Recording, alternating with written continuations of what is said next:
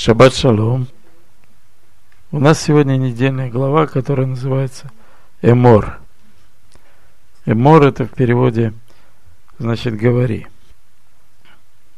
Есть такое определение, оно звучит на латыни Homo sapiens.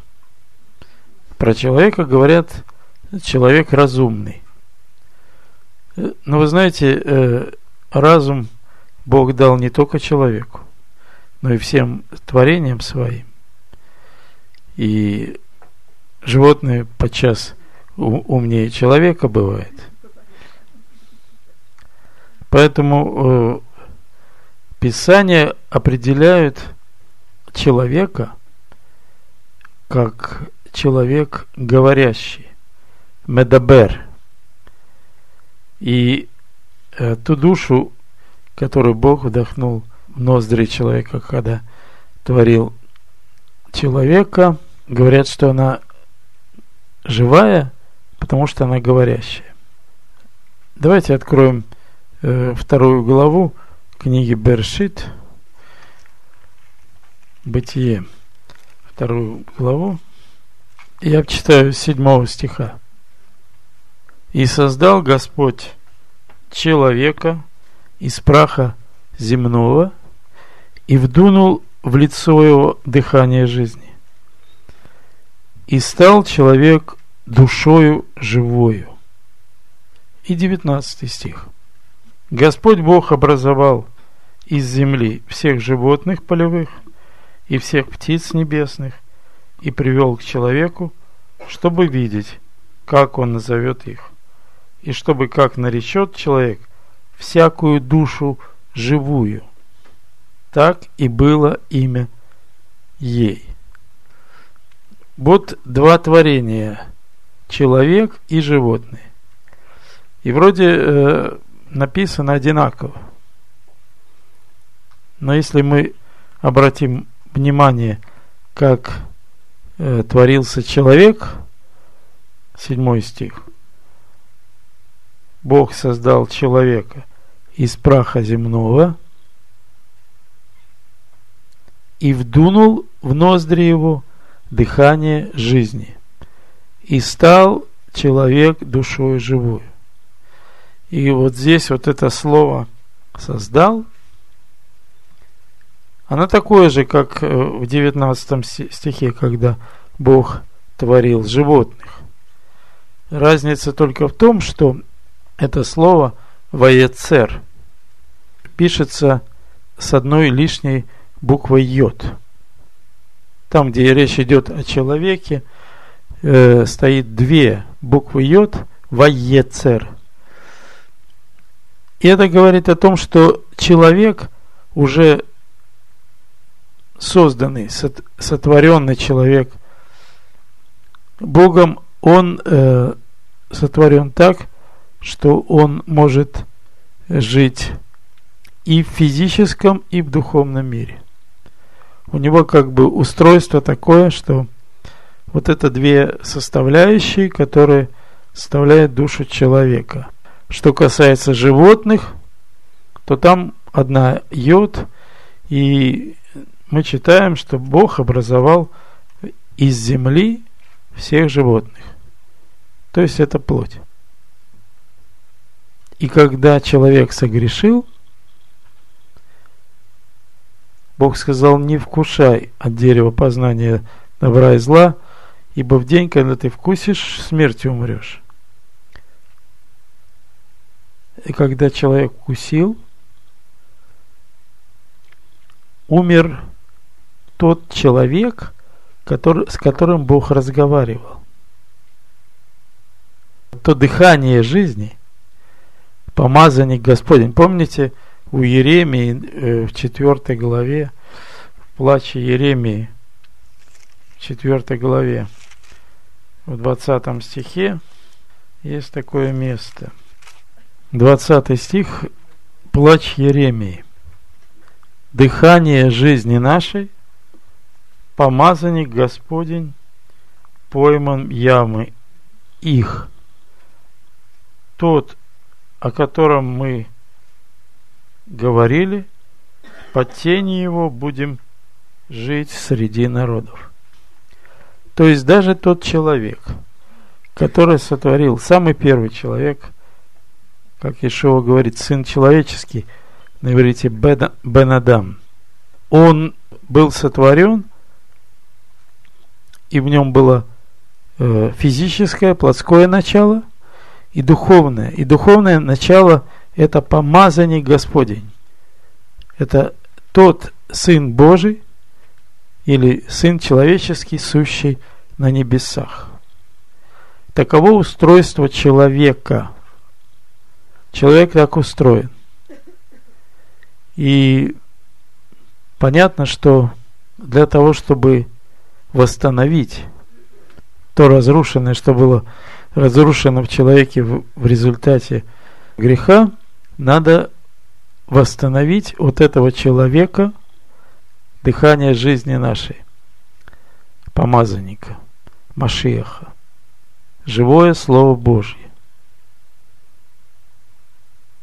И мы теперь понимаем, что не во времена Нового Завета, а еще тогда, когда Бог начинал творить этот мир, все было создано им и для Него, и Он и есть прежде всего,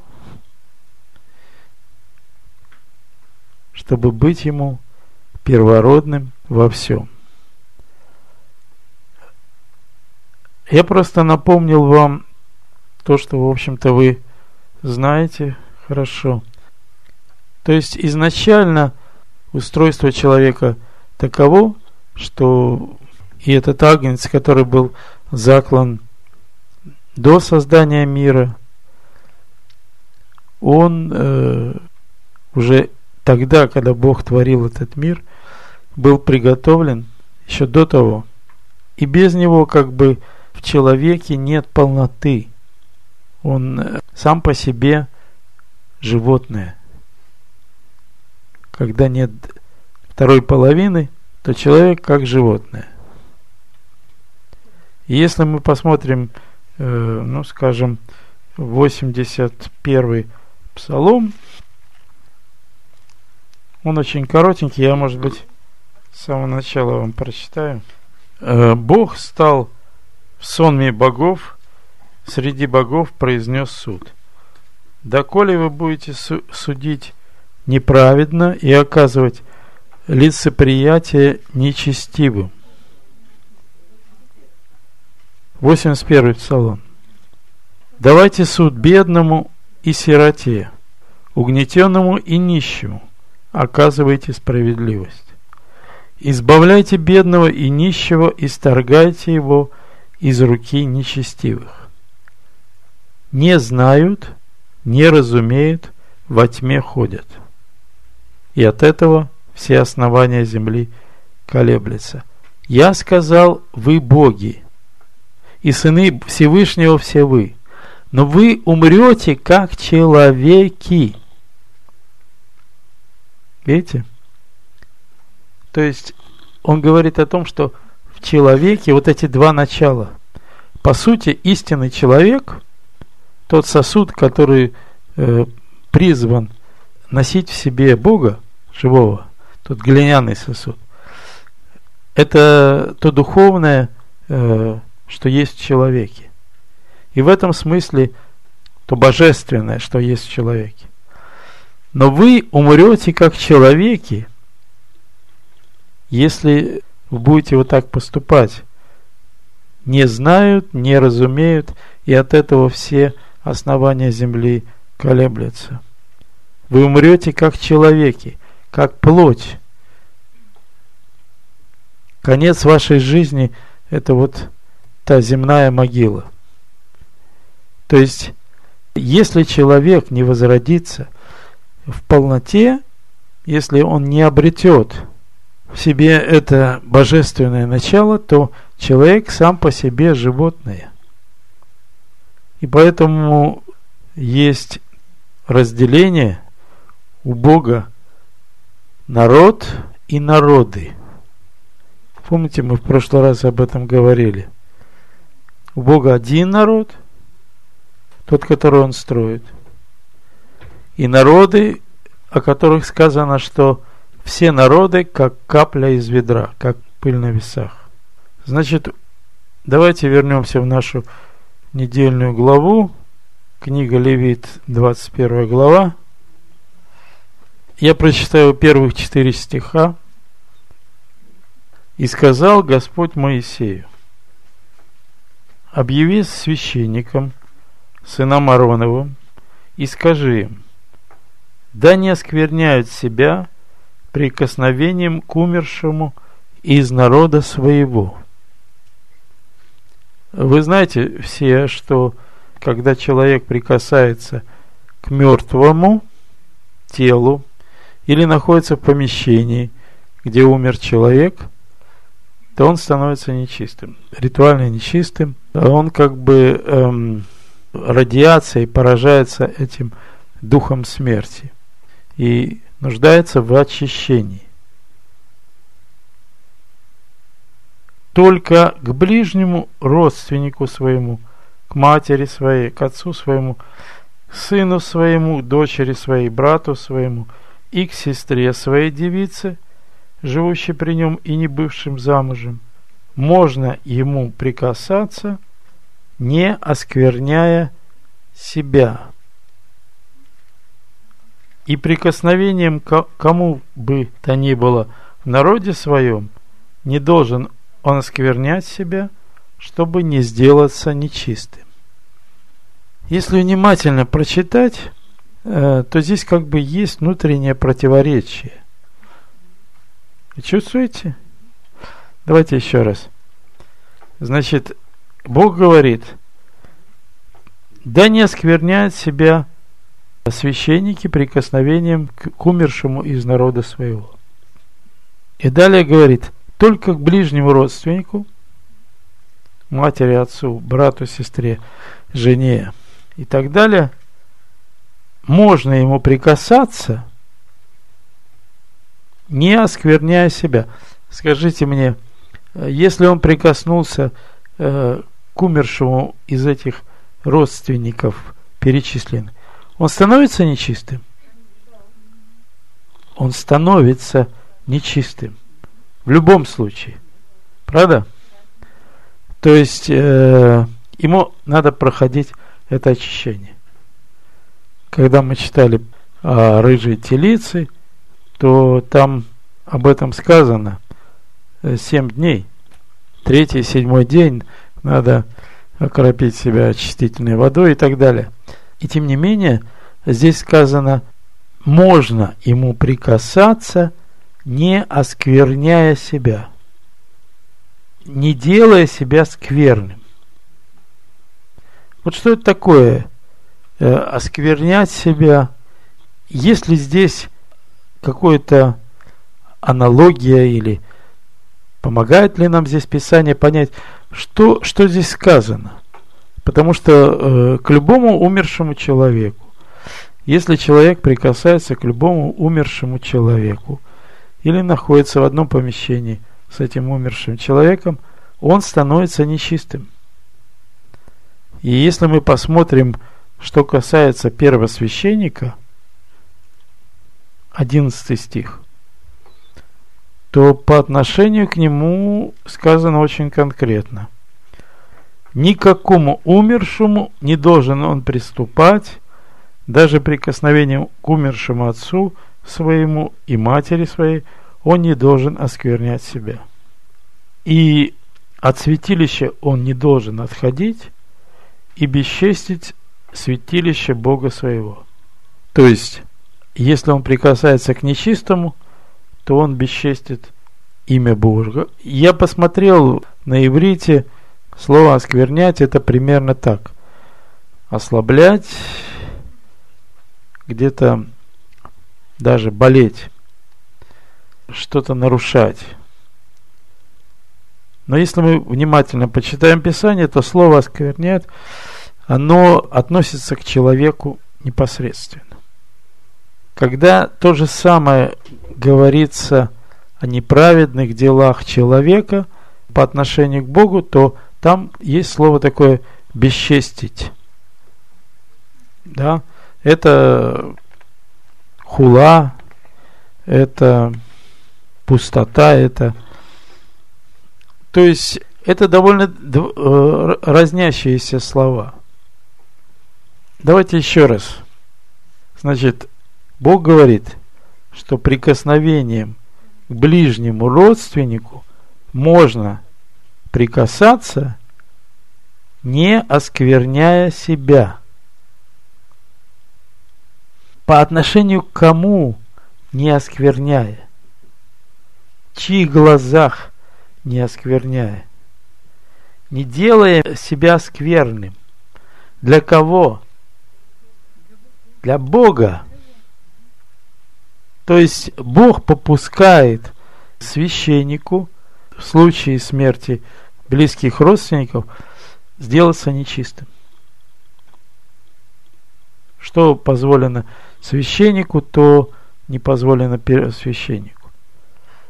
И значит, этот священник на семь дней выпадает из служения. Он не может служить. А что такое скверный э, в глазах Бога? Когда человек становится скверным в глазах Бога, когда он поступает так, как Бог не велит. Правда? Не по воле Божьей. Он становится скверным. То есть вот это слово относится к отношению Бога к человеку. То есть поступая неправильно, не по воле Творца, человек делает себя скверным в глазах Бога. То же самое по отношению Бога, когда Он поступает, приносит чуждый огонь, поступает по своей воле, то Он бесчестит имя Творца. Вот в 22 главе написано в 31 стихе. С 31 стиха. «И соблюдайте заповеди мои, исполняйте, я Господь, не бесчестите святого имени моего, чтобы я был святым среди сынов Израилевых, я Господь, освящающий вас, который вывел вас из земли египетской, чтобы быть ему вашим Богом, я Господь, вашей силой, вашим Элохим. Значит, мы выяснили, что слово «осквернять» относится к действиям человека, его взаимоотношениям с Богом. Ну вот смотрите, Левит, 20 глава, стих 25. «Отличайте скот чистый от нечистого, и птицу чистую от нечистой, и не оскверняйте душ ваших скотом и птицею и всем присмыкающимся по земле, что отличил я как нечистое. То есть, если человек ест нечистую плоть, то, что Бог отличил как нечистое, то он оскверняет свою душу, оскверняет себя, то есть делает в глазах Бога скверным. Иезекииль, 20 глава, седьмой стих. Написано так. «И сказал им, отвергните каждой мерзости от очей ваших, и не оскверняйте себя идолами египетскими. Я Господь Бог ваш». Ну, еще, может быть, числа, 35 глава, 33 стих. «Не оскверняйте земли, на которой вы будете жить, там речь идет о пролитии крови, об убийстве. Ибо кровь оскверняет землю, и земля не иначе очищается от пролитой на ней крови, как кровью пролившего ее. То есть, если пролита кровь человека, то земля очищается только в том случае, если пролита кровь того, кто пролил эту кровь. Видите, как написано? И еще числа. Пятая глава. Нет, знаете что, может быть лучше Марка седьмую главу откроем. Чтобы вы не думали, что это понятие только Торе. В седьмой главе идет речь, вы помните, о том, был задан вопрос, что оскверняет человека.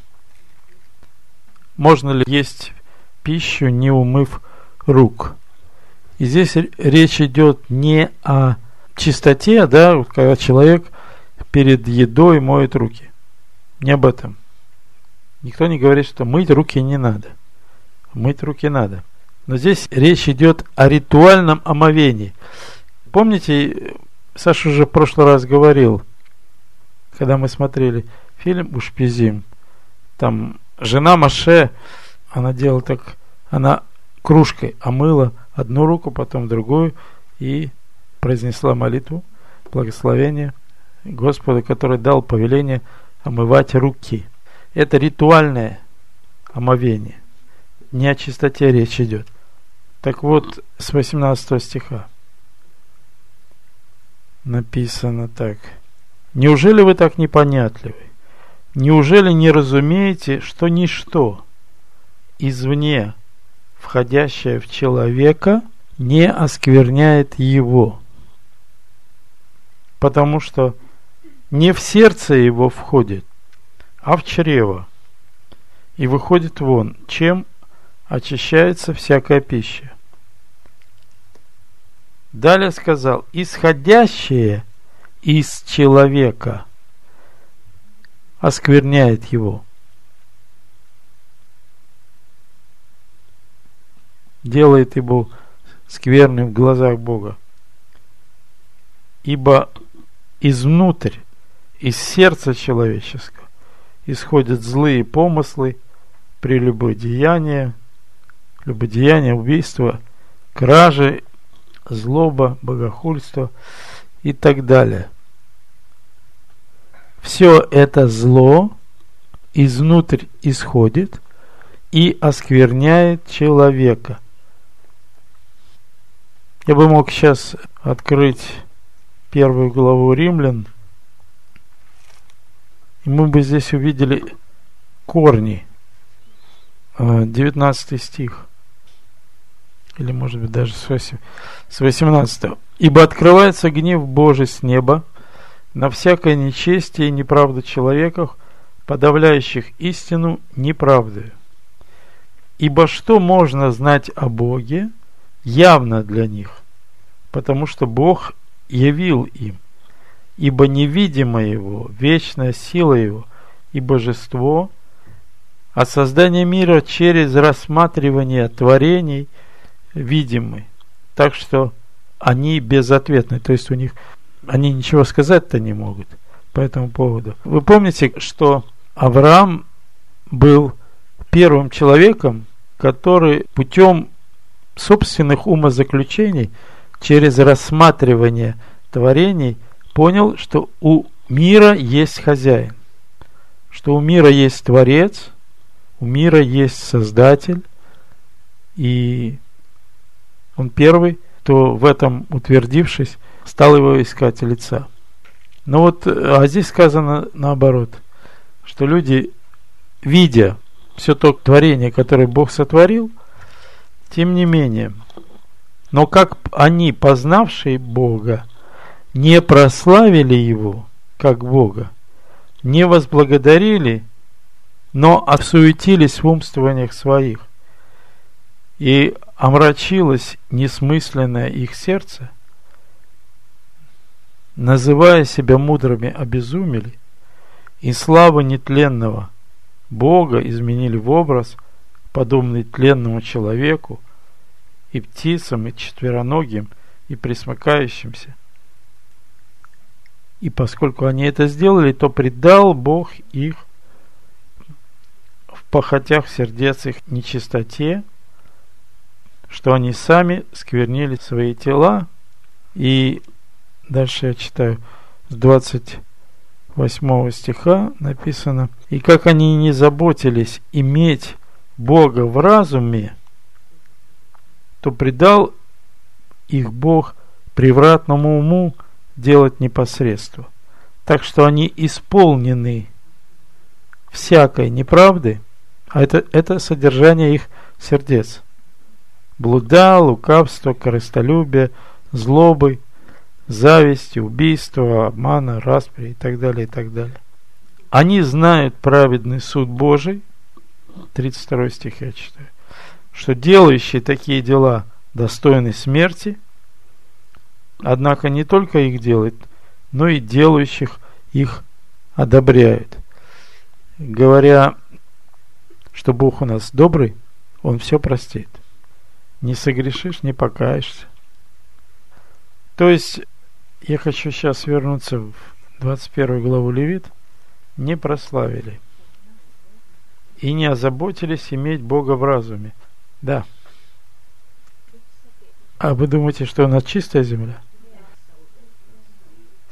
Конечно, человеки своими делами оскверняют землю. И Бог говорит, что, ну вот сейчас мы это недавно, 18 глава Левит, с 24 по 25 стих, смотрите, как написано.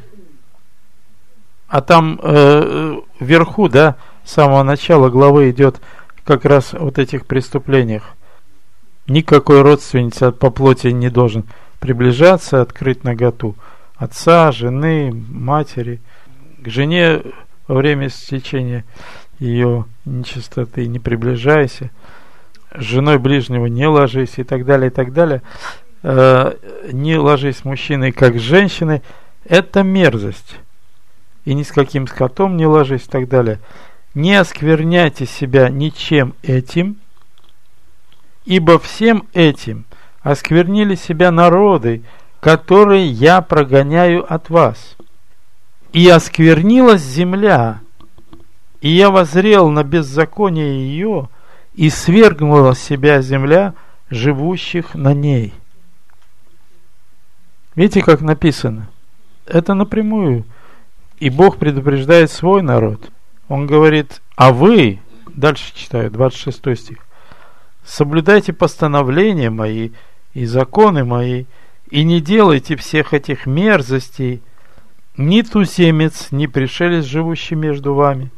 Ибо все эти мерзости делали люди сей земли, что пред вами и осквернила земля, и чтобы и вас не свергнула себя земля, когда вы станете осквернять ее, как она свергнула народы, бывшие прежде вас.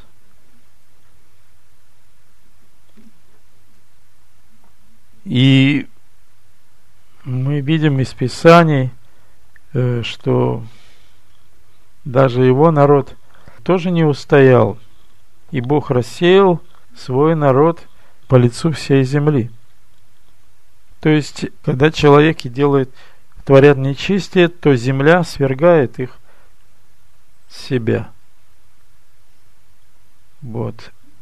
Матвея 3 глава с 13 по 14 стих, под 15 даже. Тогда приходит Ишуа из Галилеи на Иордан к Иоанну креститься от него. Иоанн же удерживает его и говорил, «Мне надо креститься от тебя, и ты ли приходишь ко мне?» Но Ишуа сказал ему в ответ, «Оставь теперь, ибо так надлежит нам – исполнить всякую правду. Э, что такое всякая правда? Слово. Все, что написано. Обратите внимание, в 21 главе написано в Левит, да? Про священников сказано, 6 стих. Они должны быть святы Богу своему и не должны бесчестить имя Бога своего, ибо они приносят жертвы Господу, хлеб Богу своему, и потому они должны быть святы. Значит, числа 28 глава. Значит, священники приносят хлеб. жертва и хлеб. 28 глава, со второго стиха я читаю.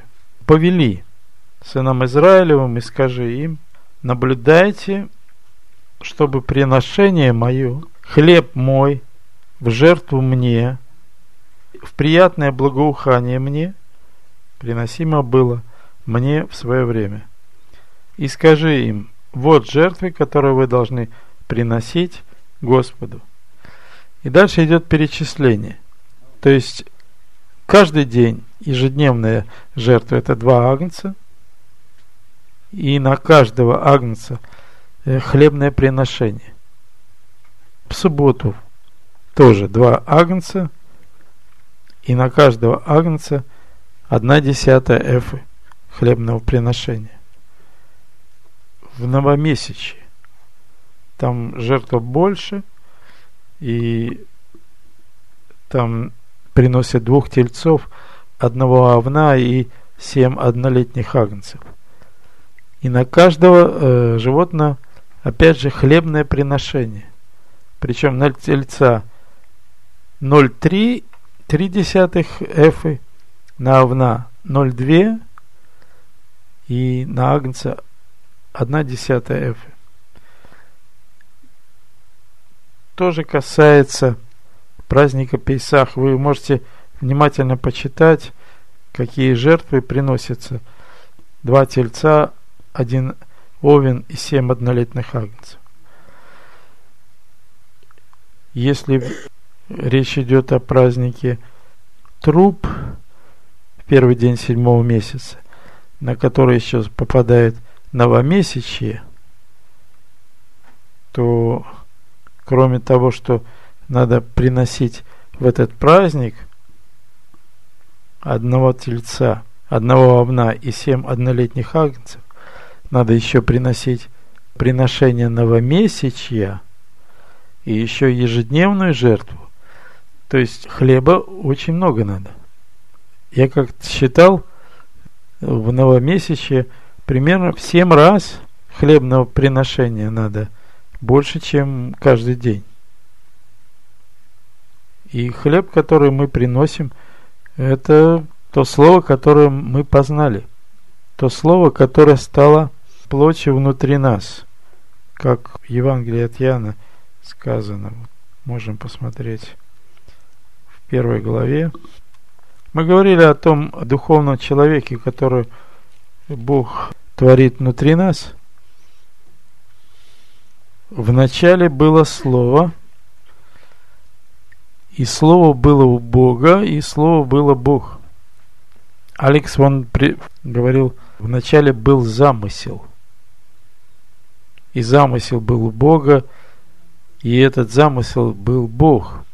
То есть то, что Он создал, Его план.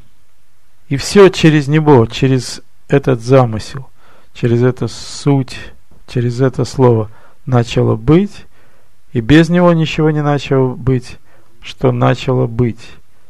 И в нем была жизнь, и жизнь была свет человеков. И был человек, посланный от Бога, имя ему Иоанн, и он пришел, чтобы свидетельствовать о свете, дабы все уверовали в не, через него. Он не был свет, но он был послан, чтобы свидетельствовать о свете. И был свет истинный, который просвещает всякого человека, приходящего в мир. В мире был, и мир через него начал быть, и мир его не познал. Пришел к своим, и свои его не приняли. А тем, которые приняли его, верующим во имя Его. Как его имя?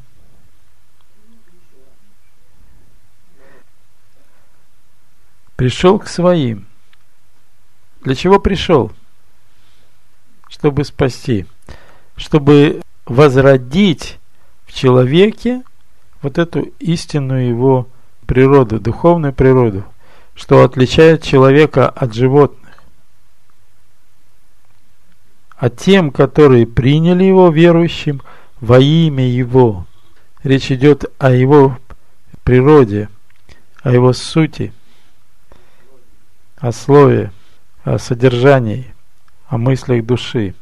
Дал власть быть чадами Божьими, которые не от крови, не от хотения плоти и не от хотения мужа, но от Бога родились. Помните, когда мы читали Бытие, человек как бы имеет эти две составляющие.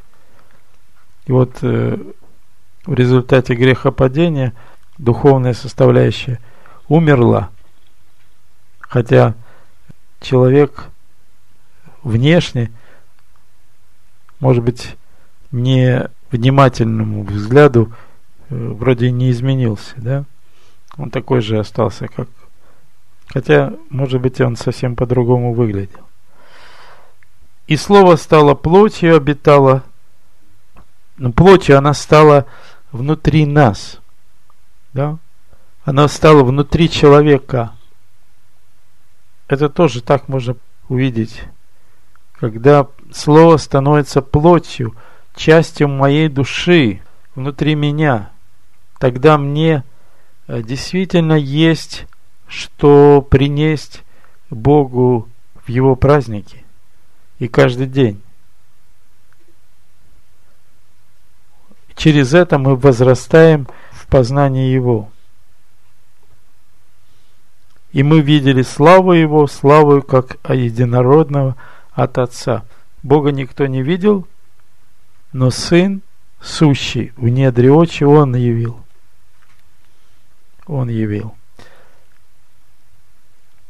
Мы идем путем возрождения своей истинной природы, своего истинного Э, естества Божьего начала внутри человека. И у Исаи в 53 главе написано в 11 стихе через познание его, э, через то, что Слово становится плотью, мыслями моей души, Он, праведник, раб мой, оправдает многих, и грехи их на себе понесет. То есть когда-то Бог даровал этот хлеб человекам. Как Ишуа говорит, не Моисей дал вам хлеб, но Отец мой, сущий на небесах, дает вам хлеб жизни.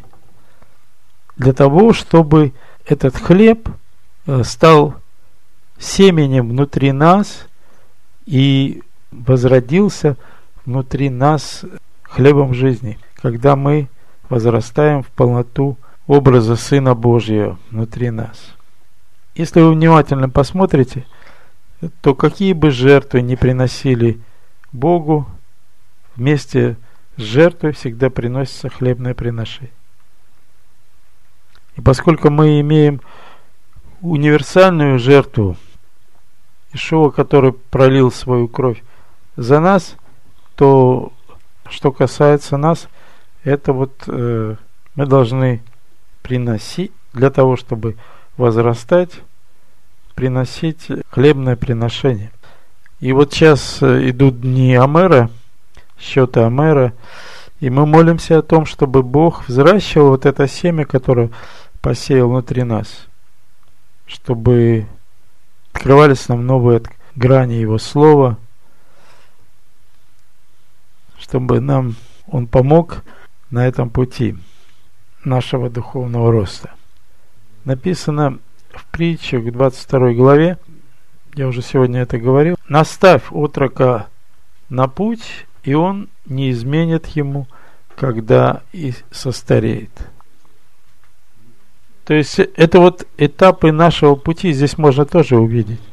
Утвердившись в чем-то одном, это становится как бы основанием для нашего духовного роста на следующем уровне, на новом духовном уровне. Значит, я хочу закончить. Книга Левит, 21 глава, стих 6. Они должны быть святы Богу своему, и не должны бесчестить имени Бога своего, ибо они приносят жертвы Господу хлеб Богу своему, и потому должны быть святы.